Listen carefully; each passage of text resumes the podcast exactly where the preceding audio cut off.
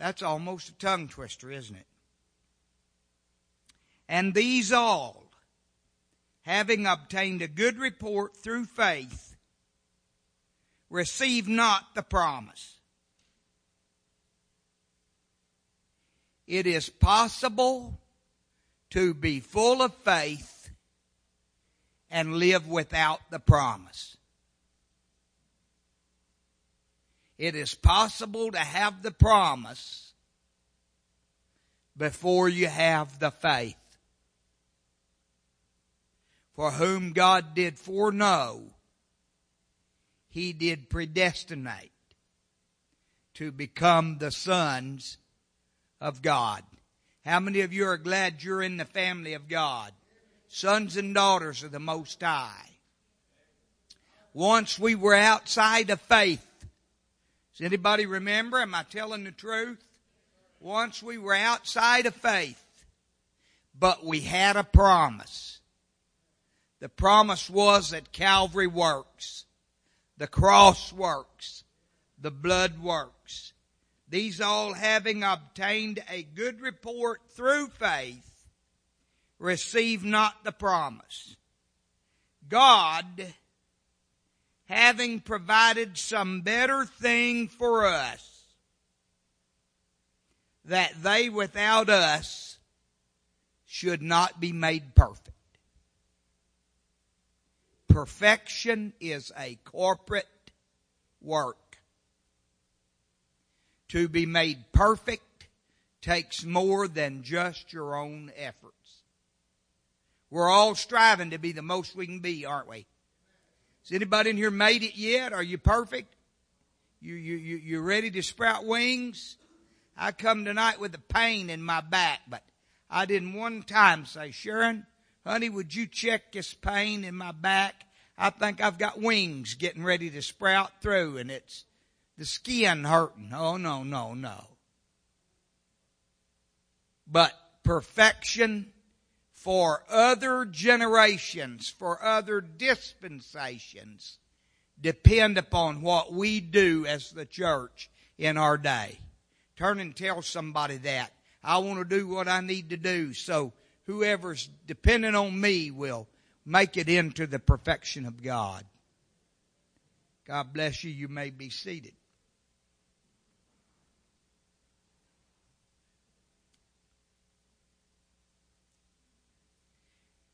We have bearing. Now, when I say we, I'm not talking only about individually. Brother Casey, I think individually you can have influence. I'm talking about you, Kevin Casey, can have influence on somebody else's life, somebody else's walk for God. Do you believe that? Okay. Then I believe I can. I'm not singling you out as though you're the only one. But if we believe, if I believe that Carl Magruder can be an influencer, then I have to start thinking about how can I become an influencer? What can I do to influence someone else? What kind of actions, words, testimony can I have to do that? If you believe that Kevin Casey can influence the walk and the work and the testimony of somebody else, then it makes sense that to rise to your highest level, you have to think from time to time, what can I do to be an influencer? Help, help me out here now since you and me are in this conversation. What kind of things do you think are possible for you to do to influence someone else's walk with God.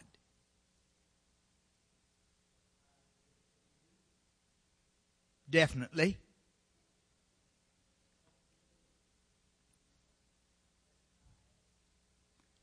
Have a helpful spirit, a helpful heart.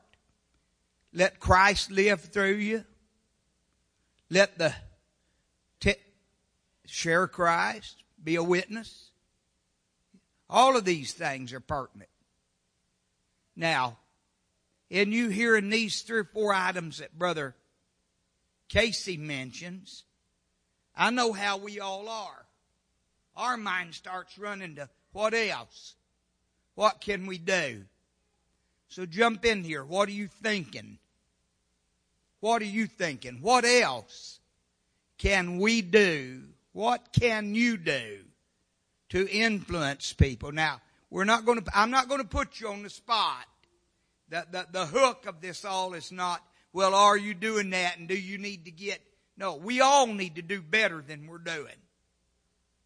So this isn't about trying to draw anybody out so we can say, you need to do better than you do, you're doing. What kind of things are a thought in your mind and a burden in your heart that you can do more effectively to be an influencer in your world? Sister Heather, an encourager, a lifter. Man, it's amazing how just a word of encouragement can help somebody that's down. There's only two kinds of people in the world. I'm glad you mentioned being a lifter. Cause that's one of the kinds of people there are in the world. There's only two kinds. Lifters and leaners. That's the only kind of people there are. Whether you're talking about in business, whether you're talking about in profession, whether you're talking about in activity, in religion, there's only two kinds of people. The ones that are leaners they're not self-starters. They have to have somebody else fire their spark plug. They have to have somebody else that gets them going. And then there's the lifters, the ones that they, they're self-starters. They're self-motivators. Now, I'm not critical of any type. So, ha, have you ever seen lifters that you wish wouldn't pick up so hard? And have you ever seen leaners that you wish wasn't so heavy? See, there's room for all of us to develop and to improve whom we are and what we are. But the thing that we regulate is our, our actions, our activities. If you look at yourself tonight in the first five minutes or so of this lesson and say, I'm a leaner then don't relegate yourself to that perpetually. Don't say this is who I am. This is what I've always been. This is how I'll always be. Because you know, people who have been leaners for all of their life can get a relationship that changes them into a living witness. An empowered, processing person of faith. They can get out of simply the realm of a good report through faith, but no promise. I want to tell you something. Just because you're not at this moment an inheritor of the promise of God doesn't mean that there's no promise for you. Maybe all you need to do is possess the promises. Israel was Israel when they were nothing more than the tribes, the sons of their father. And Israel was Israel when part of them was in Egypt and part of them was in a famine. And Israel was Israel when they all went down into captivity. You know the Bible story, don't you? And Israel was Israel when they were making bricks at the slag pits of the Egyptians to be a part of the erecting of the, the tombs and the pyramids for the fallen royalty of the land of Egypt. Israel was not Israel only after they came into the land of promise. They had a good report. It says in the 11th chapter of Hebrews that waters rolled back before them that they had their dead delivered back to, their, their dead delivered back to life into their, their presence. Miracles happen. You see, you can live on the verge of a miracle. You can be a part of a miracle community. You can be sitting on the same pew with someone that's got a healed heel That sounds like I'm talking about you, Sister Laura. You're on the same bench with her. It's not personal, my sister. Not in the least. You can be on the same bench with the one that gets her healed, healed. Whew. Man, I'd have rather have been your elbow. It'd have been easier to say. Got her healed, healed, and you can go on suffering. And you can say, I don't have the promise. But if you got a good report, the promise is coming. Hello? If you got a good report, the promise is coming. It just may take somebody else to perfect the promise into your life. Amen. Anybody ever get saved in a revival? I'm talking about a protracted meeting. How many of you here found the Lord in a revival meeting? Raise your hand. You know how you got into the revival meeting to start with? Somebody told you about it. Somebody encouraged you to come participate. You may not have hit the altar your first visit. You may have come back on repetitive basis. But hey, eventually you reach the point where you said, just living close to the promises is not enough. I want grace for myself. I want salvation for myself. Praise God. Hallelujah. God provided some better thing for us. The us in this passage is dealing with the church age. Now, uh, we're in a bit of a ticklish zone relative to where we live. The world's in a wretched condition. Is there agreement to that? here tonight. The world's in a wretched condition and confusion is created in a wretched world by people who have indecisive viewpoints of where we're at as a church, as a believer. We're living in the greatest age of intelligence the world has ever known. In fact, the Bible itself said knowledge would increase. Knowledge is increasing all around us.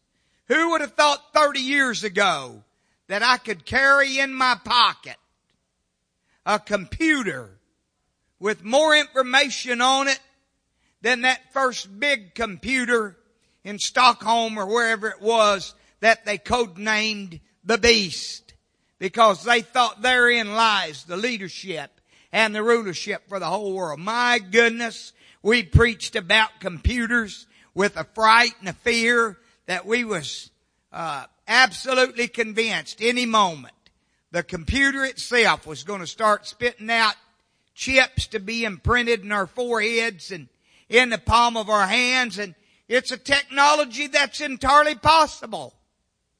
And medically, the predate medically is going on in our world.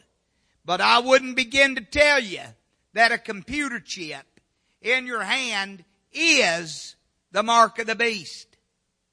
I wouldn't begin to tell you that a computer chip in the forehead or behind the ear of your infant is the mark of the beast. Because if I were to tell you that, then I would be telling you that whoever took that mark is damned eternally, beyond conversion, beyond repair, and you know what? There may be somebody sitting in here with a chip in them right now that don't even know you've got it. Because during your surgical procedure, it was implanted off of the tip of a needle. It's happening all the time. No, the plan and the progression of the end time is far more definite than that.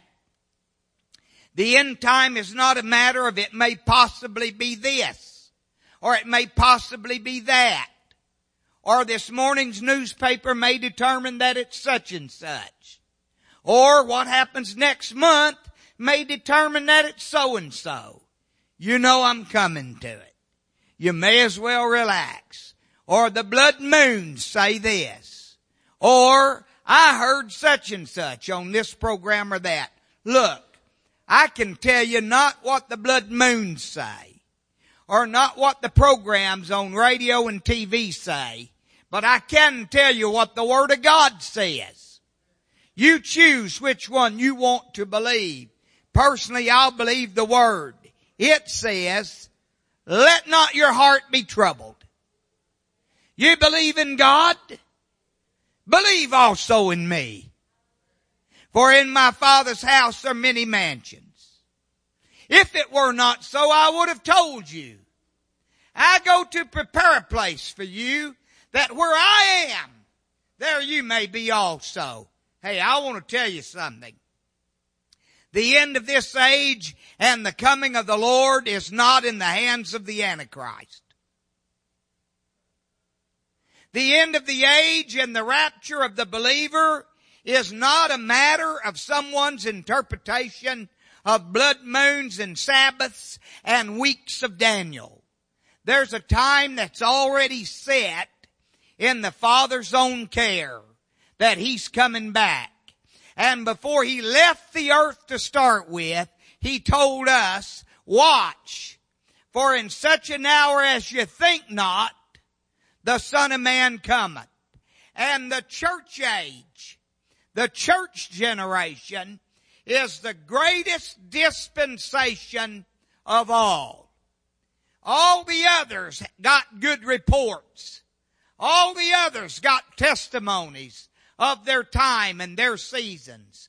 All the others served their generations well and slept with their fathers. Isn't that what the Bible says of the departed patriarchs of other dispensations? But hey, the church dispensation is the only one that's not predestined unto death. All the others were predestined to live out their life and die and be buried with their fathers. The church generation is not predestined to death.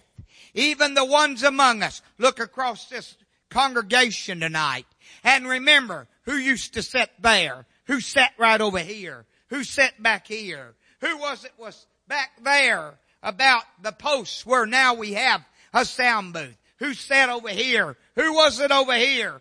Even when I came 30 years ago or a little over, think of how many have left the congregation of this church of believers to go to the grave.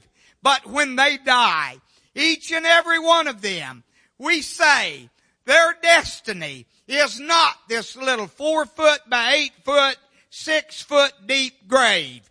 This is only their keeping place until the trumpet sounds. I'm telling you, the church has something far better than any other dispensation. We got a promise that I'm with you always even to the ends of the world. We got a promise that we don't have to be troubled. We got a promise that we don't need to fret ourselves because of evildoers. So, according to the 11th chapter of Hebrews, where the faith chapter closes, it says our calling, our greatest urgency, our greatest intensity should be to be influencers in the earth so that not only we're ready when He comes and we're made perfect unto a completed state of believership, but that we also might help someone else get ready for His coming. And if you denote and you know in your knowledge that the chapters, the numbers, the verses were placed there by King James and not by the apostle Paul, then you can read right on out of 11 into 12 without the subject changing where he said, wherefore seeing we also are compassed about with so great a cloud of witnesses. We need to witness. We need to be an influence. We need to be kind. We need to be serving. We need to be ready to do encouragement and acts of grace toward others. That's what he's saying. Wherefore seeing we also are compassed about with so great a cloud of witnesses, let us lay aside every weight and the sin which doth so easily beset us. And let us run with patience the race that is set before us, looking unto Jesus, the author and finisher of our faith, who for the joy that was set before him endured the cross, despising the shame, and is set down on the right hand of the throne of God. Wow. That sounds like completion, doesn't it? That sounds like what our goals are for. We have one who is both author and finisher of our faith. Maybe the first sermon you ever heard as a child or as a young teenager or maybe as a young married person. Maybe it was in the revival meeting that you was converted in. But perhaps the first sermon you ever heard was God. So loved the world, he gave his only begotten son, that whosoever believeth in him should not perish, but have everlasting life. And your heart was pricked. Your spirit was changed. And you said, I'm going to give my heart to Jesus. I'm going to give my life to Jesus. Now it really isn't significant what service it was in. But it is significant that that was your choice and your decision. And as for me, I too had to rise to that invitation and that call. Mine was as a child. Yours may have been as at another setting and that may be why I think of it in terms of so early on because those were my experiences. I thank God that repentance worked for me. Can I get a witness in here? Anybody else know repentance works? I thank God that repentance worked for me. And I'm thankful for baptism, for the washing away of my sins. Praise God, my sins are gone. Isn't that what the old song said? They're underneath the blood of the cross of Calvary, as far removed as darkness is from dawn. In the sea of God's forgetfulness, that's good enough for me. Praise God, my sins are gone.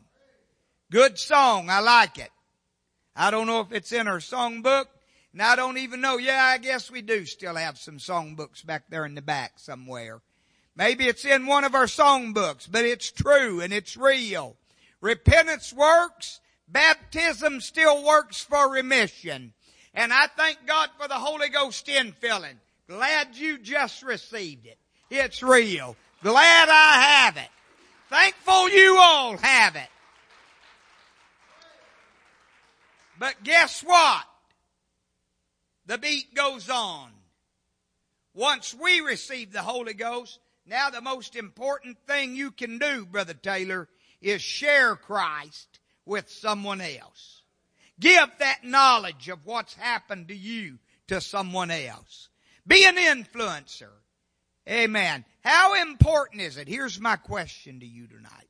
How important is it for the influenced to become the influencers? How important is it for we Oh, we've looked unto Jesus, the author and finisher of our faith. We have set our affections on things above and not on things of this earth. We have fully committed and made our minds up to serve the Lord with gladness and go on unto everlasting life. But having received the earnest of our inheritance. Do you know that's what the Holy Ghost is? The Holy Ghost is just the down payment on what God wants to do in your life. Now that's big, folks. Think of how great the Holy Ghost is. Have you ever been so deep in the valley? Those of you that's longer removed from it from one day, he's still walking on air. He's still barely touching the ground when he walks. He's still thinking, wow, this is, wow, wow you know. Remember when you were there? Hallelujah. How many of you have lived long enough since then that the devil's attacked you again? Have you ever been so beat up by the devil since you got the Holy Ghost? So beat up by the devil that you didn't want to quit and go back. You just weren't sure there was enough life left in you to go on. You didn't want to give up. You just wasn't sure you could get up. Hey, I'll tell you something. I've taken some pretty big shots from the devil in my time. He can throw a haymaker. I'm going to tell you that. But if you get in this thinking you're never going to get hit again, only way you're never going to get hit is don't get in any confrontations with the enemy. Just try to be secret and private and silent and hidden.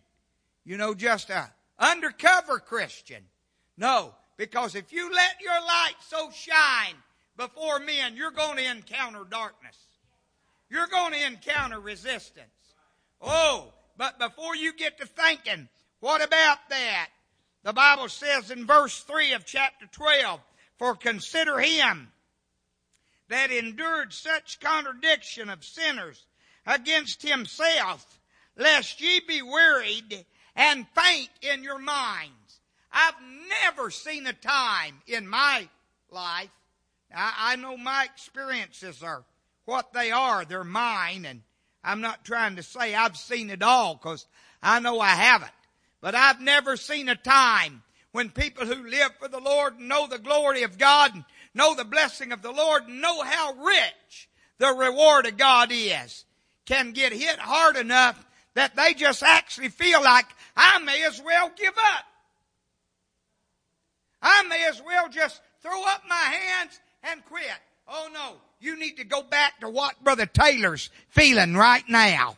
You need to go back to what he's thinking about first full day with the Holy Ghost. Wow.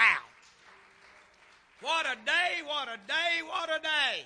Hey, you need to understand that without you, somebody else is not going to make it. Without you, somebody else is going to get hung up along the way. Without you, somebody else's life's gonna be a failure. You're not living this just for yourself. I'm not even gonna bring it to your address. I'm not even gonna bring it to your doorstep. And since this is, and we're glad to have a, a, a, couple of the young people in here with us that are, are not gone tonight to youth congress and glad you're here. You're welcome here in this lesson tonight. But I'm not going to bring it down to if you don't live it for any other reason, live it for your children. You've heard that over and over. No, I want to tell you, far beyond your doorstep, there are people that's got their eyes on you. There are people that's watching you. There's people that you work with every day. There's people that you've gone to school with. There's people that you've grown up around. There are people that know you that's had your life marked for a long time. They've been just looking and watching and waiting to see if you was going to give it up. They started out saying it won't last a week. Then they said it'll never last a month. Then they, they said, well, if he lasts six months, I might believe it. Some have said a year, and in each of your lives, they're watching you. And their only hope for salvation is if you go on living right.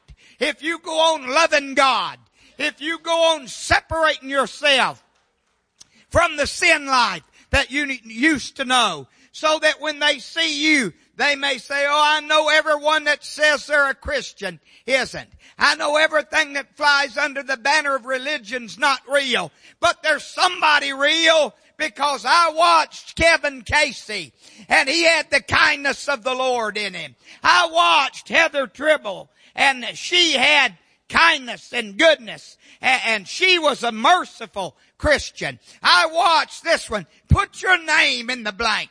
Come on. You don't have to do it out of my mouth. Do it in your own thinking. Put your name in the blank and bring in to bear what you're doing. You're kind. You're merciful. You're dutiful. You're loving. You're full of peace. You're committed. You're non-judgmental. You're evangelical. You're a witness. Whatever it is that's your traits, your strengths, your design, your desire, don't be satisfied to hang your harp on the willow. You're influenced by the Holy Ghost. My God, you're under the influence of a spirit that's stronger than Jack Daniels. You're under the influence of a spirit and an infilling that's stronger than a wine bottle. Hey, hey, in the uh, early chapters of Acts of the apostles, they staggered and stumbled and they said these men are drunk.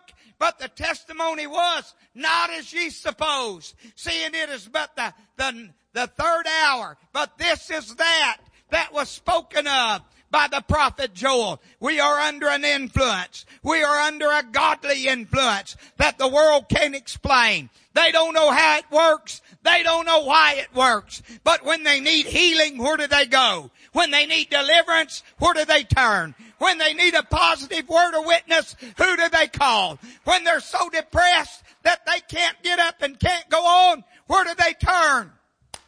This church cannot afford to ever get bogged down in the blur and the blurry of this age. And because there's so many voices that are saying so many different things become confused and say, well, I don't know. I'm just going to hold on and whatever happens will happen. Oh no, I'm standing here tonight to tell you we're influenced by the Holy Ghost. And because we're under the influence of the Holy Ghost, we're influencers and we're going to influence this community. We're going to influence this region. You're going to influence everybody you know to get ready. Jesus is coming. We're not trying to escape hell. We're trying to make heaven. We're not trying to beat the mark of the beast. We're trying to get ready for the rapture. We're not racing the reaper. We're getting ready for the rapture. We're getting ready to hear the Lord say, come on up higher, my people.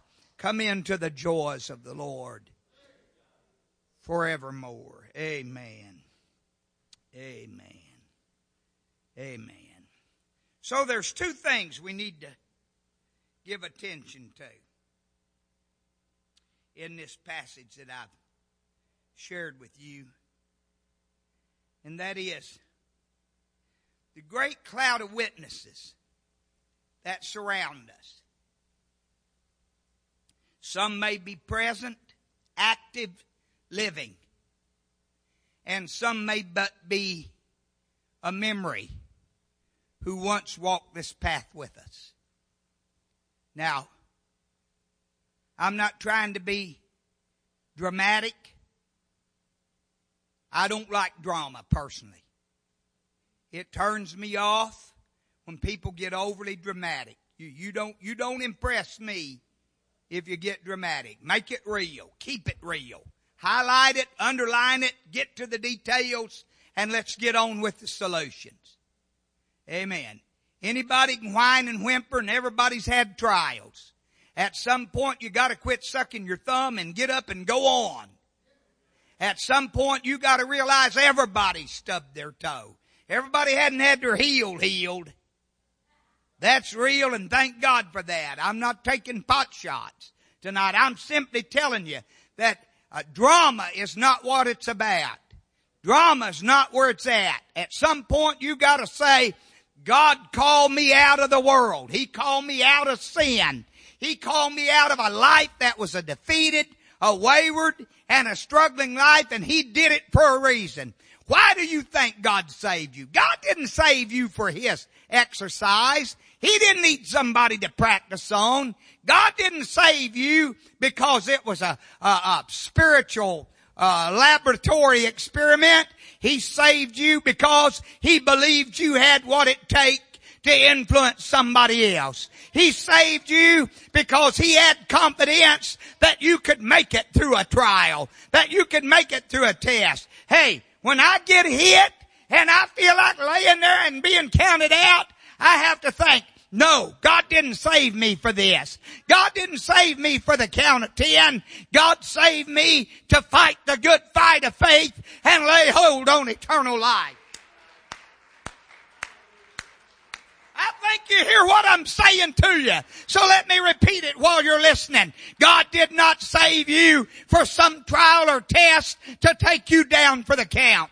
God did not save you so that you would get intermittent in your life for Christ and give up and just be a statistic on somebody's page count of somebody that used to be in the church and they're not anymore. He saved you because he thought you was worth the precious blood of Calvary. He saved you because he thought you would would take notice and, and you would appreciate what Calvary did for you. He saved you because he believed when the chips was down, you'd be a worthy witness. Oh, if I look across this congregation tonight in preaching like this, I see people that have braved the storms of affliction when the doctor said the report was not going to be good. I see people who have come through crisis in times of family, uh, dis- disability and dysfunction. I see people who have stood up for the cause of Christ under the resistance of people all about them. But hey, as I look at you tonight, I see a people who are not a quitting people. They are not a giving up people. They're not a throwing in and laying down people. But they're saying, if I've got to fight another round, I'm ready to lay aside every weight I'm ready to kick off every sin that would so easily beset me. And I'm going to run with patience this race that's set before me. We're under the influence of a Holy Ghost. And we've got to be influencers until the Lord comes back again. Stand with me. If you will.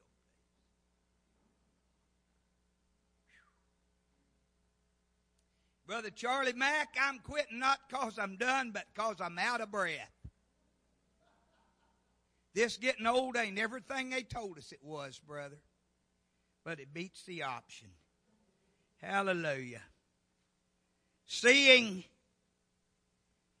we are also compassed about so great a cloud of witnesses. I'm not going to be dramatic. I started telling you this a while ago. I don't want this to come across as just drama. But right now, you need to think of some loved one, some friend, some brother or some sister in Christ that's already finished their race. They're already with Jesus. And instead of it only being a thought when we lay them to rest, you need to think about it right now that you deserve more than to quit here and never see that loved one again. And they deserve more than to search over heaven and not find you there. I'm telling you, we're close enough to the end of this thing. You better run like you've never run in your life. We're close enough to the end of this race. If you ever intended to lay aside the weights. Now's when you better be peeling them off and getting rid of them. I would certainly hate. Do you know Easter Sunday? How many of you know that? I announced it earlier in the service. Was you listening? Did you get it? Everybody ought to have their hand up. They know Sunday's Easter. How many of you know Sunday's Easter? Did you know last Easter, 12 months ago, may be the last Easter you ever see. You don't have any guarantee you're going to be back here Sunday.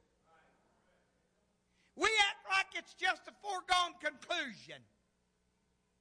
Little blue and pink ducks and little red and purple chickens and colored eggs and candy. Thank God for all of it. I'm for what you're doing, Sister Lisa. I'm not, I'm not preaching against any of that as though it's unsightly or evil. I'm just saying we don't have a promise of getting to there. But I'll tell you what we do have a promise of. We don't have a promise of what tomorrow holds, but we have a promise of who holds it.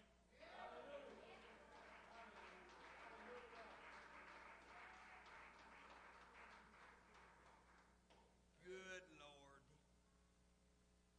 Good Lord people scared to death. I'm getting phone calls and private messages on my email, and they're scared to death of the blood moons.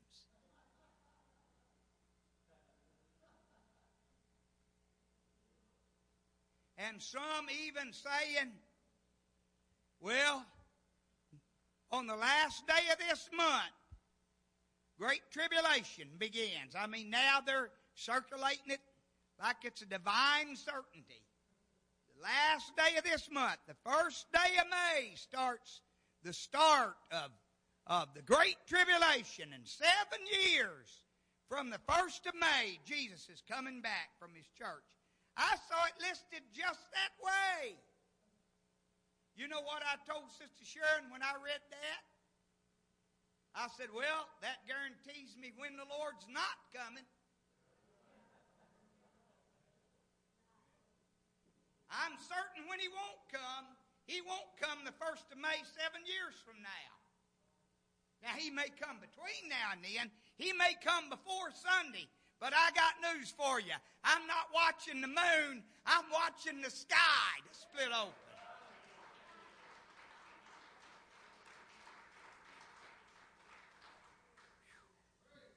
I'm not watching for the beast. I'm looking for the king. Hallelujah.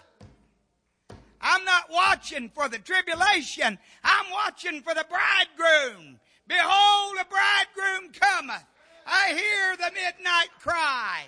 We'll go out with a shout if we all hold. We're not going out broken and beaten and battered and bleeding and our guts cut out and our babies killed on our altars. We're going out in a victorious moment. Hebrews said, some better thing provided for you that they without you could not be made perfect. The perfection of the end time is in the hands of the church being victorious when Jesus comes back again. And I'm going to tell you something. I plan to do my best to stay full of the victory. I plan to be an overcomer and hear him say, well done, good and faithful servant. Hallelujah. And since there's no time tonight to open the floor up for conflictory opinions to what's been preached, let me just close by saying, if you don't believe that, if you don't believe what I've just preached, and I'm saying this honorably, if you don't believe what I've just preached, and you want to go through the great tribulation, go ahead. We'll just leave that to you. But how many of you want to go in the rapture with me? Hallelujah. Hallelujah. I'm planning on going for it. Gets to that. Praise God. Amen. Get them visitors here Sunday or I'm going to be in big trouble. And then when Pastor